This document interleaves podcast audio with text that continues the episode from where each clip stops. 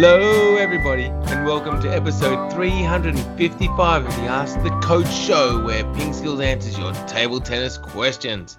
I'm Jeff Plumb, and as always, I'm joined by Super Coach Alois Rosario. Welcome, Alois. Thank you, Jeff. Thank you once again for the 355th time. Indeed. It's fantastic. And uh, and, And welcome to all. Oh, sorry, go. Yeah, and welcome to all you listeners. And if any of you have listened to all 355 uh, episodes, um, let us know because we might have you locked up. Maybe.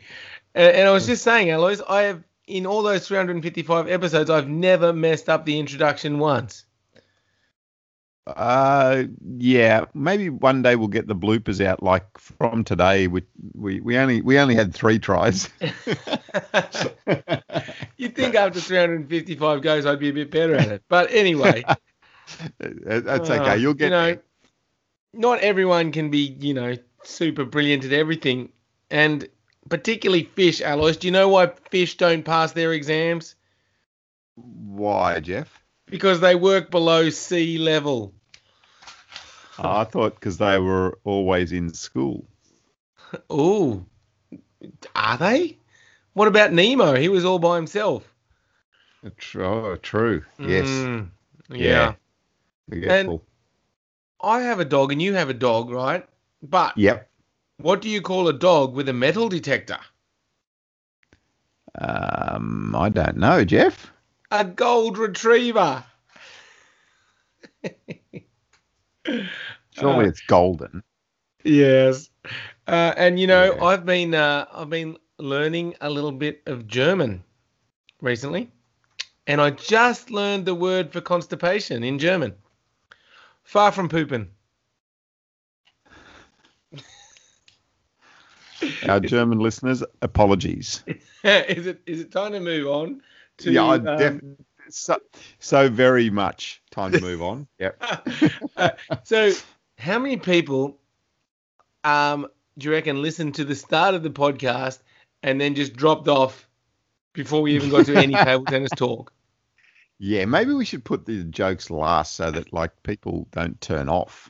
Leave them on a high. Yes. Yes. So they're coming back for more next time. Yeah, Good could idea. start with the o- OMG facts. That'd get people staying. Well, just flip everything on its head. Well, that would be weird. yes. Um, Yeah. Now, do you have an on this week for us? I do. I do. Um, Excellent. on this week, um, well, actually, the 10th of March, which is actually today, Mm. as we're recording it, is Dina Meshref's birthday. So Dina um, will be 27 today. Um, yeah, represents Egypt, uh, but was born in Canada, uh, interestingly enough. And um, so yeah, so but um, uh, one of the one of the superstars of the African um, of African table tennis um, won the All African Games in singles in 2015, won the teams twice in 2011 and 2015, um, won the African Championships um, in uh, 2015 as well in Cairo, and uh, also the Africa Cup singles in 2014. So yeah, Dina, uh, yeah, really good player. I've seen her play a, a few times, and um, and has had some had some really good results. So had um, her highest world ranking of number 33, which is which is huge uh, in the women's game. So uh, yeah, so well done, Dina Meshref, turning 27 years old today. Happy birthday, Dina. Yeah. There you go. There you go. Very good. Someone a bit more, bit more obscure, you know, not not always the uh, the top few ranked in the world, but yeah, And Dina it- Meshref.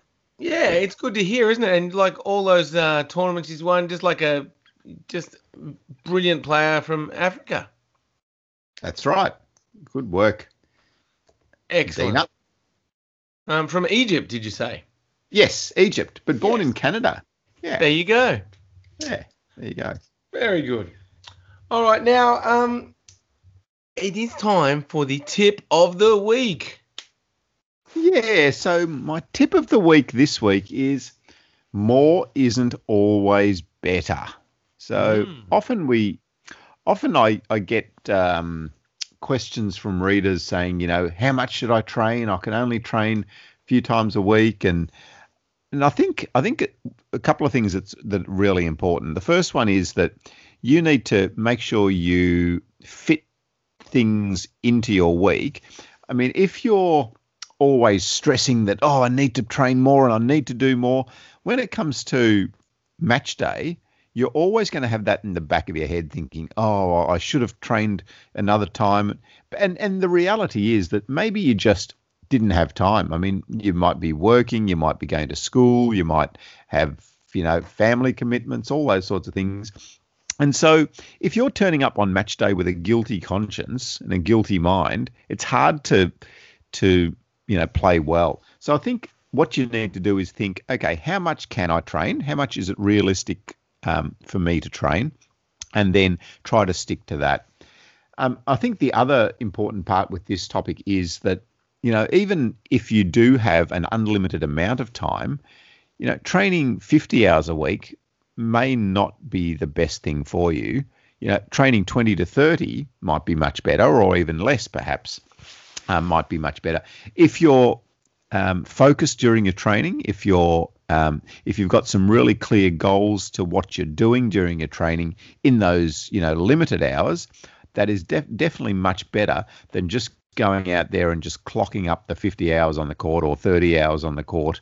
Um, and you know almost uh, perpetuating some some poor habits you know definitely perpetuating some poor mental habits of you know of your concentration and and how how much effort you're putting in um, so yeah so for me think about that that more isn't always better mm, very interesting because um like there's a lot of stuff about just general workplaces now about how um, the same sort of thing. More isn't always better.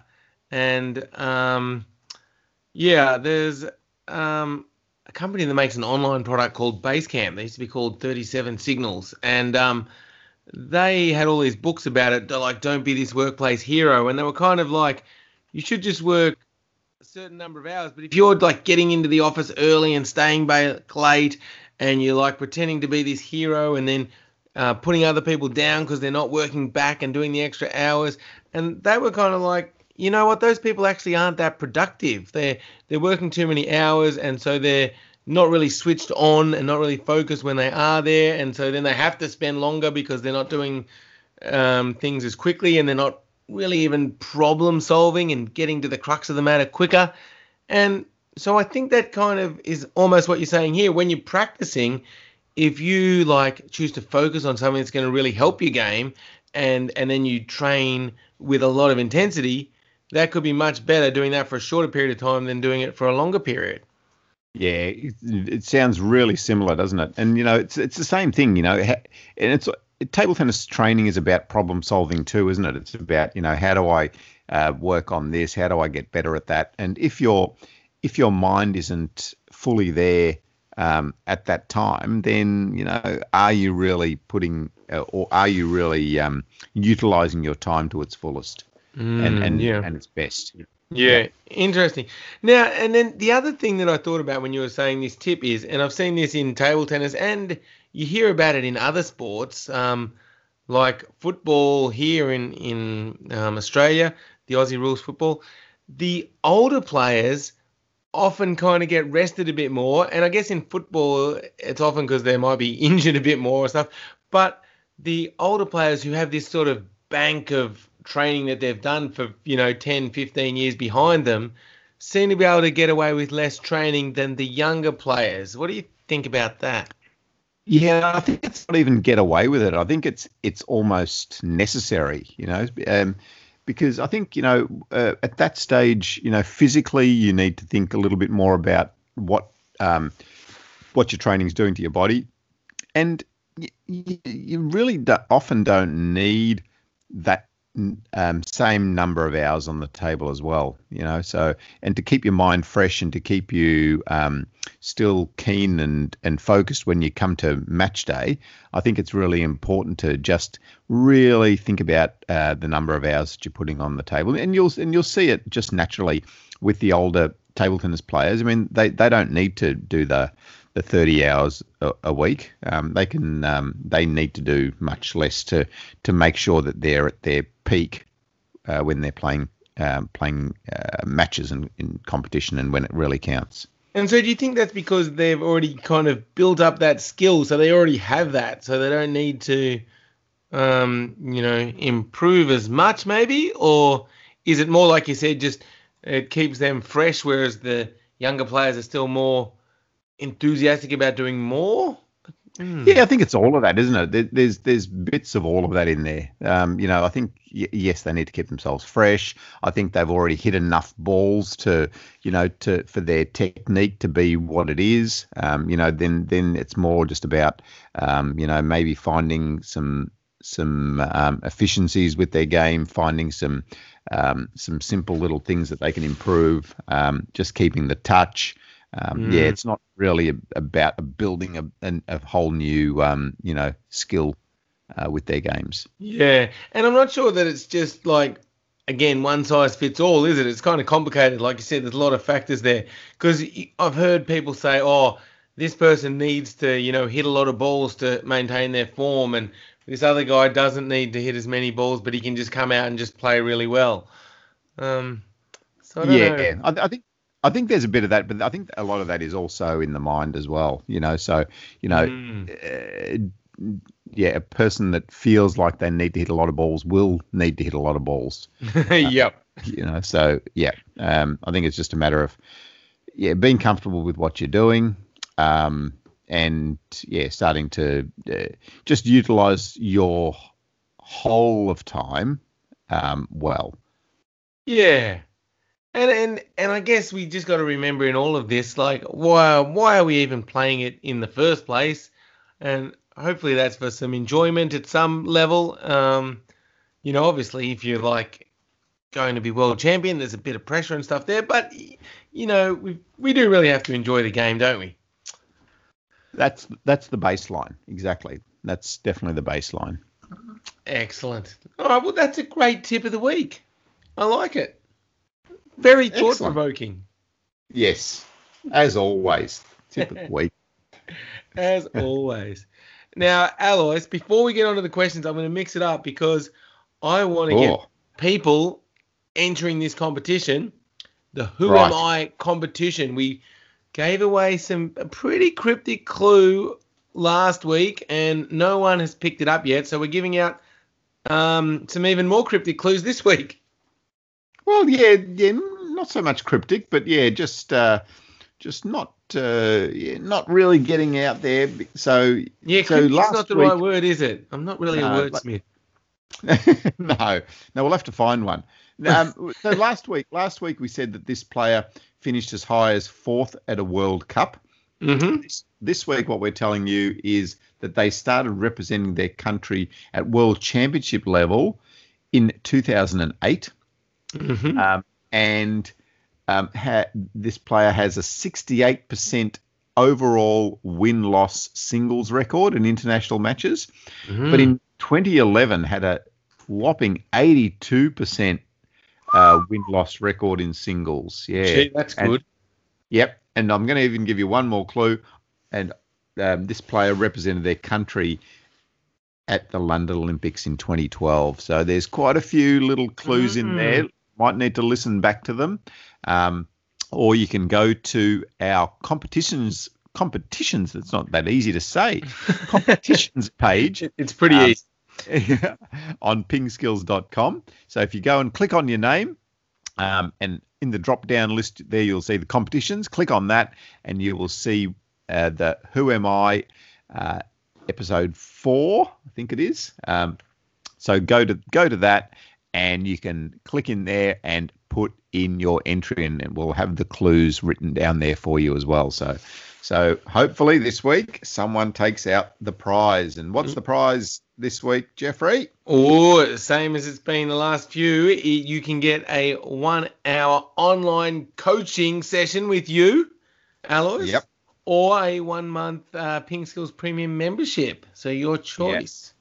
Yeah, yeah so uh, so we've had uh, had some winners uh, taking up the one one hour um, online, and that's worked pretty well. So uh, yeah, so bit of incentive Well, there. I guess you know in your role as a coach, um, you've had to adapt over this COVID period and getting pretty good with that online coaching.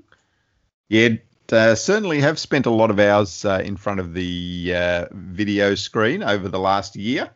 In fact, uh, I was just thinking this time last year I was in Spain. Would you believe it? Yeah, in Spain at a um, at uh, a para open event in Spain, and uh, yeah, I got back I think about the twelfth of March. So um, yeah, a lot a lot's happened in that year, I tell you. it certainly has. It certainly has. And so, do you think this technology, you know, with the video conferencing and stuff, is going to change coaching much, or like, if we can get back to normal, it'll kind of just all be, you know, back to face to face? Will there be any place for online in the future coaching? Yeah, I, yeah, I think there definitely is. Uh, I mean, just the convenience of it. I mean, it's, Mm. it's like people are finding with with their workplaces in general now, isn't it? You know, I mean, um, do you Yeah. really need to be? Do you really need to be in the office? Do you really need to be in the hall? Sure, I think it, it definitely it helps to be in the hall, you know, with your with your players, um, and you know, with your coach. But uh, if you think about the convenience and, and the amount of contact you can have with um, with your coach uh, compared to you know getting them down to the hall all the time or even getting them to your house, um, yeah, there's definitely something in it. And I think the the benefits of the increased amount of time um, and um, less effort um, is certainly something to be thought about. Yeah, and especially I guess for like if you're talking about like a national squad, um, you could get that national squad together over video conference without really um, everyone needing to travel. Like in Australia, people from all over could be traveling thousands of kilometres. Yeah, that's Um, right. Yes. Uh, yeah. So that that's certainly worked well over the last year for us. Mm, very, very interesting. And of course, these ask the ask the oh who am I questions came about because I got a gift um, about who am I, and I thought wouldn't it be good to have a who am I table tennis version. So this is our fourth one, Alois. How many do you reckon we need before we like could produce like a who am I table tennis set? Oh, need a oh, who, am, wouldn't you? who, who am I game? Yeah. Yeah, who am I game? Yeah. Oh, I, I, I don't know. Probably need um, uh, 355 or something. Indeed. Yes. Let's go for that. All right. Sure. Okay. So now it is time for the questions. So Okay. Let's get the viewer is on. questions ready. And of course, if you want to ask a question, just head over to pingskills.com, put your question in. If it's a good one, you might end up on the show, on the podcast, on the podcast. And here's a good one from Andy. He says, "Hi, coach. At the professional level, why aren't there many two-sided penhold players winning major tournaments like the World Cup and the Olympics? Do you think there's any inherent deficiencies to playing a two-sided penhold style?"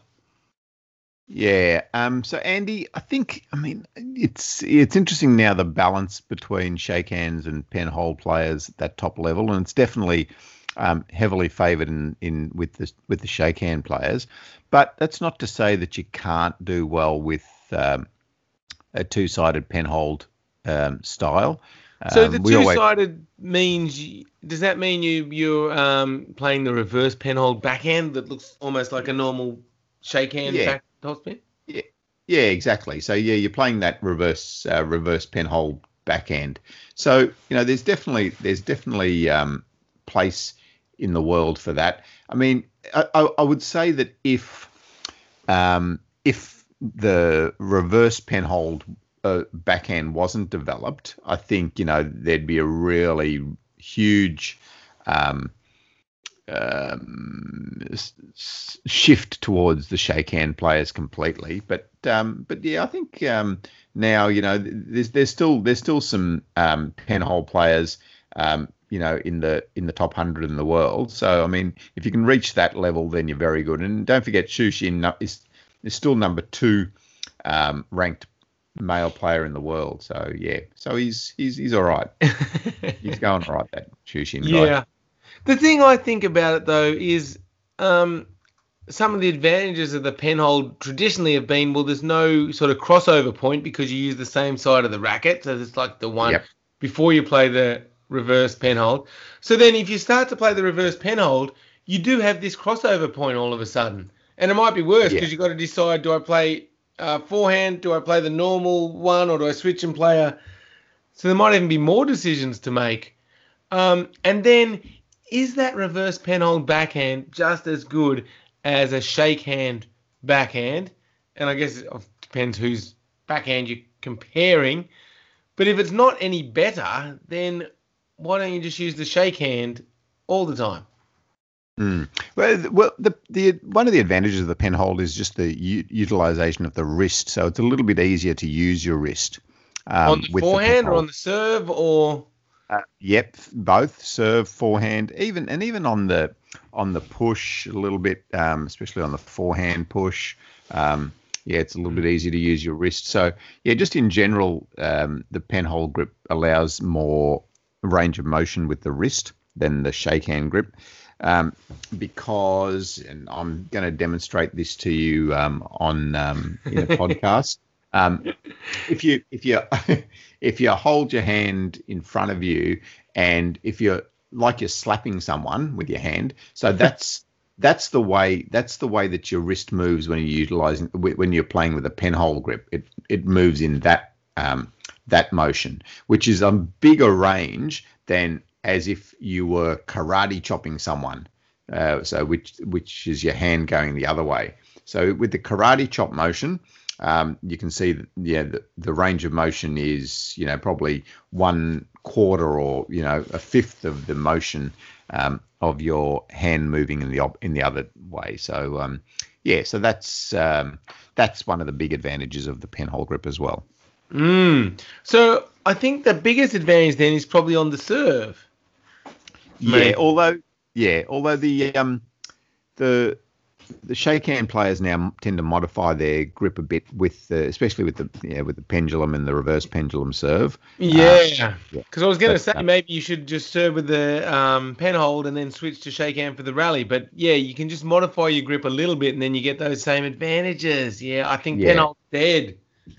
Yeah. and, and if you want to have a look at um, that, what we're talking about there, um, in our tutorial section in the serving um, section, if you go to the must learn serves, and in there we've got uh, one on the on the pendulum serve, and you can um, have a look at that and see how we what we do to demonstrate the the grip with a pen, pendulum serve as well. So Mhm. um, and then yeah, there's also um, in the yeah in the questions you'll find some um, some um, in the frequently asked questions um, you'll find some uh, information there about utilization of the the um, the the grip for the pendulum serve. So yeah, Yeah. And then you were talking about that uh, slapping motion as being kind of what you would use with the penhold grip. But Mhm. that's also what a shake hand would use for the backhand. It's kind of yes, that. Yeah, so so that's actually, you know, an advantage for the shake hand on the backhand. yes, yeah, So- that's yeah, And that's why I think right. we've seen the backhand become so um, devastating from shake hand players these days with all the yes, yeah. yes, And, and I think that's I think that's been a bit of a downfall for the Penja for the yeah for the um, penhold grip as well. Just that players are now their backhands with the shake hand has become so strong. Yeah, exactly, yeah, that's right. Yeah, the backhand has become strong, hasn't it? Yeah. Great question, Andy. All right. Uh, now let's move on to another one from Andy because he asked such good questions. He says, I play right handed and I want to know would the use of my left arm and swinging my left ha- arm help with greater rotational torque? There's a good word. Word talk. I see some players on video moving their non-hitting arm along with the ball. So do you recommend this, Alois? Yeah. So um, yeah, that your free arm um, can really help you with that rotation. So what we're looking for to increase the um, the speed of your bat coming through is is that rotation through your trunk. Now, uh, the way to uh, assist that is by utilizing your free arm. So if you um, move your free arm around, you'll find that you'll be able to swing your your waist through a little bit faster, which then um, allows you to also swing your bat hand through a little bit faster, therefore generating more speed and spin, etc., etc. So yeah, so that um, util- utilizing that non-playing side of your body is is really vital. Um, so I mean, if you if you think about if I was standing there and only utilizing one side of my body and, and the other side was completely, um, you know, still, then you just haven't got any flow with your body. You, you just haven't got as much um, ability to utilize uh, your speed and power. We we talk about this in the um, in our video on the advanced um, forehand topspin and and in that you know you will see how you you start to utilize the whole of your body and including your legs and then the rotation of your waist etc so and so your your non-playing arm is um, is all just a part of that to to assist with that rotation. Yeah yeah it makes a lot of sense. And i guess a lot of people do that naturally when they're when they're learning a stroke but it's not not everybody. Some people don't do it but um definitely something to yeah. watch out for yeah, it's just it's just that coordination of the body, and um, yeah, it's just and you know, well, I'll go off topic a bit here, but um, but you know, they talk about uh, generalizing versus specializing in sports. You know, I think uh, I often see players that have played a few different sports tend to have that um, that natural swing and motion a little bit easier than if you've only played um, you know table tennis um, and just starting table tennis, or you haven't played any other sports before. So mm, uh, just that coordination of your body helps as well. Yep. Okay. That could be a very interesting discussion talking about generalization versus specialization. Um, yes, indeed. Yes. We should get like a special guest to come on the show and talk about just that topic. That would be fascinating. Exactly. Um, yes. All right. Um, thank you again, Andy. Great question again. So hopefully that helps you out. Yeah. Start by yeah trying to see if you can get a bit of that rotation and use that uh, non-playing arm. All right. Next up is a question from Kevin, and um, Kevin says, "I usually play table tennis at room temperature. He doesn't have a table." Uh, table tennis table at the moment because of the pandemic. So you know what he did? He built a table, Alois. Yeah, wow. good idea. That's great idea. Um, but he has no room inside the garage, so the only option is to play in a large shed with lots of space. And he lives in northern Sweden, and oh. the winters there are cold, and I mean really cold. And it's been like minus 10 degrees Celsius, which is like 14 degrees Fahrenheit for those um, who use yeah. Fahrenheit. Um, that's pretty cold, minus 10 degrees. And so he's wondering is it safe to play um, in that cold weather without destroying his table tennis rubbers? Yeah, so interesting one. It, it is like cold doesn't affect your rubber as much as heat. So if you um, if you leave your bat out in the sun, the rubber will basically be fried within you know an hour or so.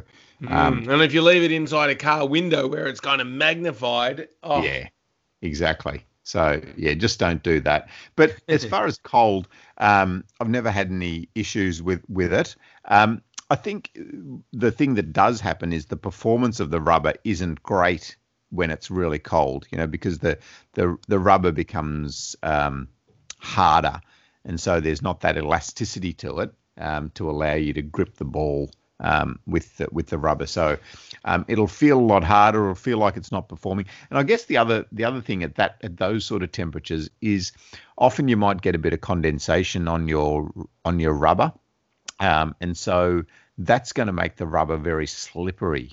Um, you know, if there's any sort of condensation or moisture on, on the on the surface of the rubber at that temperature, then you know you go and try and topspin the ball, the ball ball will just drop off. So um, mm. so yeah, I think it is safe. It is safe for your rubber, but um, the rubber won't perform very well at all.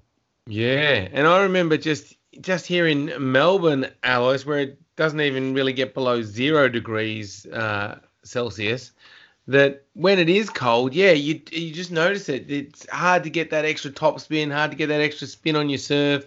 the rubber is just it's, it's not as grippy. Well, Je- Jeff, you grew up in Canberra. Now, Canberra is noted for its uh, cold weather. Yeah, how'd you go? How'd get- you go in Canberra? It does get below zero degrees in Canberra. Yeah, that's um, yeah, and exactly the same. Very, very cold, and then the rubbers just don't perform as well. So you try and warm it up. You try and stick the rubber under your armpit or something, get it warmed up. Um, I've even seen people put it. You know, there's hand dryers that in the bathrooms to warm up your rubbers. I've seen people put their rubber under that to try and warm up that rubber before they play. Um, yeah, Yep. anything just to raise the temperature of the rubber, get it a bit more grippy. Mm. Exactly. Yeah, but um, yeah, Kevin, just uh, I mean, be careful, but um, yeah, it should be fine. You won't destroy the rubber. Yes, indeed. All right, good question, Kevin, and absolutely great work for playing table tennis in minus 10 degrees Celsius. I think that is brilliant. exactly. Hats off Uh, to you. Yes.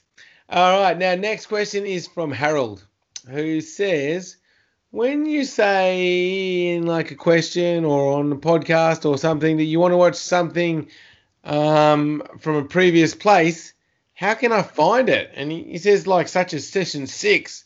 How, how can I find what you're talking Yeah. about?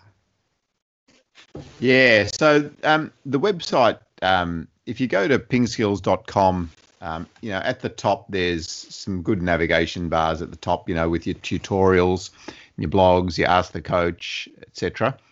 Um, I, I think you know if you go to that initially, um, you know, go to the drop down list in your tutorials, you'll see some some pretty broad subjects there. So we've got strokes and techniques, serving and receiving, some training plans, training tactics, psych, psychology, equipment, rules, etc.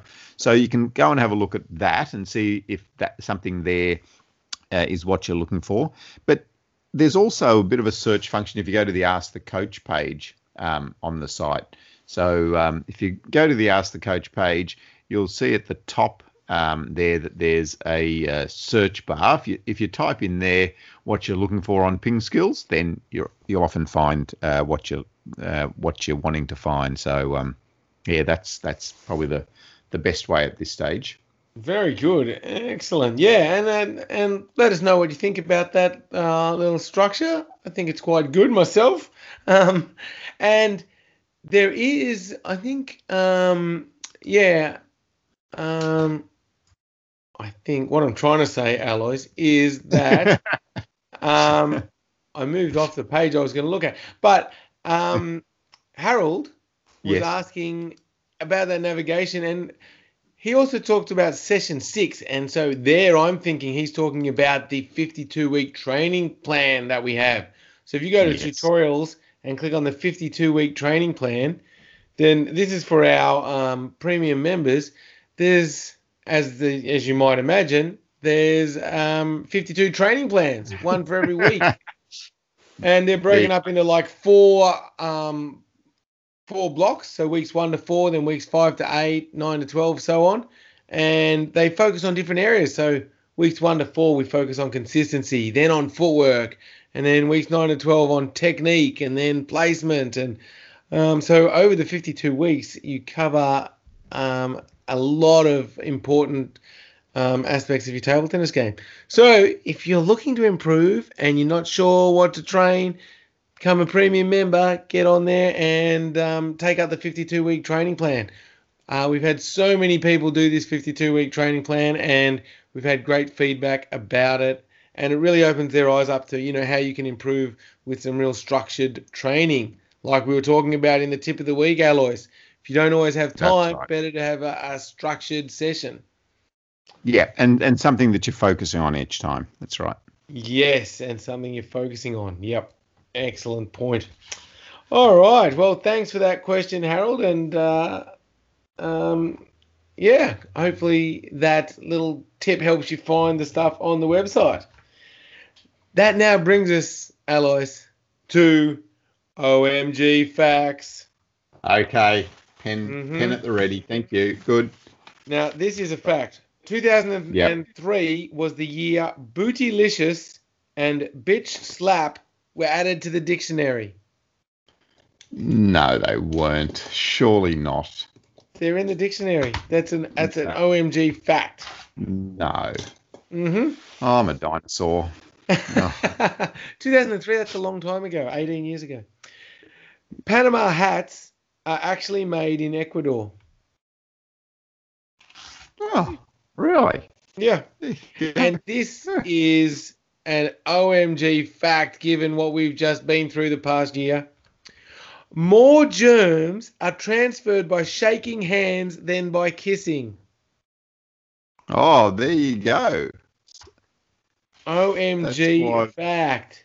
That's why we haven't been allowed to shake hands. Exactly. Just Ah. you know, There you what a what a fact. And Uh, in 1885, the world's first skyscraper was built in Chicago. How tall was 1885? Yeah, I don't know. How tall do you have to be to be a skyscraper? That's a very good question. What's the definition of a skyscraper? Scraping the sky. Um, now, Um, all, all I've got when I look it up, it says a very tall building. very tall. My son's very tall. Um, He's- but, he's not a building. true. True, but if a building was Um, as tall as him, is it a skyscraper? A very tall building of many stories. Of many stories. Well, yeah, well, although my son's not a building, he does tell many stories. Uh, I've got two more Yeah, OMG facts Yeah. wrap up the show. Oh, hang on, hang on. Sorry. Yeah. Sorry. Just go go back. And uh, on on Wikipedia, so Yes. you know, so it must be right. Um, at least hundred meters. Ooh. Okay. But currently defined sky, skyscrapers as being at least hundred meters, 150 meters in height. What? That doesn't make sense. oh, see, you shouldn't go to Wikipedia. You should go to OMG Facts. Yeah, obviously. Yeah. All right. The chance that a dollar bill contains remnants of cocaine is 80%. Eighty percent. No. Where's that? I mean, that fact. that must be. Is that a US dollar bill or is that a Australian dollar bill? we don't I'm have an saying- Australian I'm dollar bill suggesting that anymore. this OMG Facts calendar is a is American. Okay. All right. Yeah, we don't have dollar bills anymore, do we? We don't have dollar bills, so yeah, exactly. We we go to coins. We're a dollar coin. Yeah. Okay. Yeah. Well, interesting. Interesting OMG fact. Why do we what was the coins? percentage? It's cheaper to make coins than dollar bills. Surely paper. Mm, it's cheap. Mm, no, well, they last longer. Yeah, because They last longer. yeah, paper Okay. paper money lasts a very short amount of time, doesn't it? What what what are, what are our what are our notes made out of now? They're not made out of paper anymore. No, they're very, we're apparently very sophisticated and hard to counterfeit. Okay, have you tried? I haven't tried. Good, good. Yes. All right. Now this one is just gonna blow your mind. It's, what a great way to finish the show. It Yeah. took 220 years after the pencil was invented for someone to invent the eraser. 220 years. Yeah. What were After people the- thinking? Surely, as soon as you had the pencil, you needed an eraser. What what what what did they do if they made a mistake before that? Start it again. And, I- and you know, people were tougher back then too. They just didn't make mistakes because they knew they couldn't. I often think about that with the typewriter. I, I- like I actually remember the days of typewriters. Imagine that. What's like, a typewriter? Yeah. yeah. And then, like, if you made a mistake, you had to go back, and and then some of them had, like, some of the newer ones had these correcting things where you could go back and it, like, put a bit of whatever, you know, the whiteout over it, and and, and but but before that, like, if you made a mistake, they used to like rip the piece of paper out and start again. Like nowadays, imagine that. I mean, have a think about how many mistakes we make when we're typing nowadays, and then just go back and it it auto corrects itself, and oh my goodness, Yeah, just don't know how lucky we are. No, no, exactly. Typewriters, my goodness. And imagine you got down to like the last word and you just messed it up. Oh. That would Oh. be frustrating. You know, I went through, I went through, I went through, I went through my whole uni um, uh, course without ever typing anything up. I I hand wrote all of my uni. Uh, that's amazing. Yeah, well, the option the option was typing it, like you know, getting on a typewriter and typing it and stuff. So, I, I used to handwrite. I, I hand wrote every bit of my university work. There, you go. There you go. But it's like a lot of things, you know, the the old video games, you know, if you died, you died. You went back to the start. Nowadays, just respawn. You know, you respawn. No problem. Keep going. No consequences. That's the problem of today. No consequences. Another example. Games used to be up to 21. folks, you had to work folks, hard to win a table folks, tennis game. It's definitely time to end this this podcast. I think I think You it's had time to to work off. hard to win a game up to 21. Now it's just 11 points. It's over before you know it. You don't even have to do anything. Guy makes a couple of oh, mistakes, you win the I game. Too I might just say I might just say goodbye and uh, I'll leave you with him. Okay, see you guys. oh, oh, my blood pressure's up. Oh dear. Oh, I need I need to relax. I'm gonna take a few deep breaths. Good idea. Better. Good idea. All right. Well, Uh. thank you everyone for listening. It was good to just have a little bit of a rant, get that out. I feel much better now. That's wonderful. Good. This is Excellent. therapeutic. This podcast. If you're feeling a little bit stressed at home, just try going on a rant. Mate.